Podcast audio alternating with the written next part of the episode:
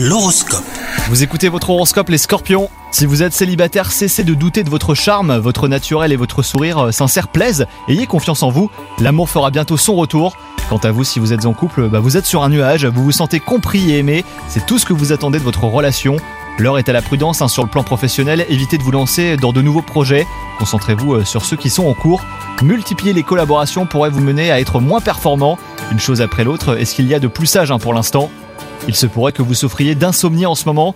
Une alimentation saine, de la phytothérapie et une heure de coucher raisonnable eh ben, devrait régler le problème. Pour diminuer votre stress, songez à pratiquer un sport comme le yoga, le pilate ou même la natation. Bonne journée à vous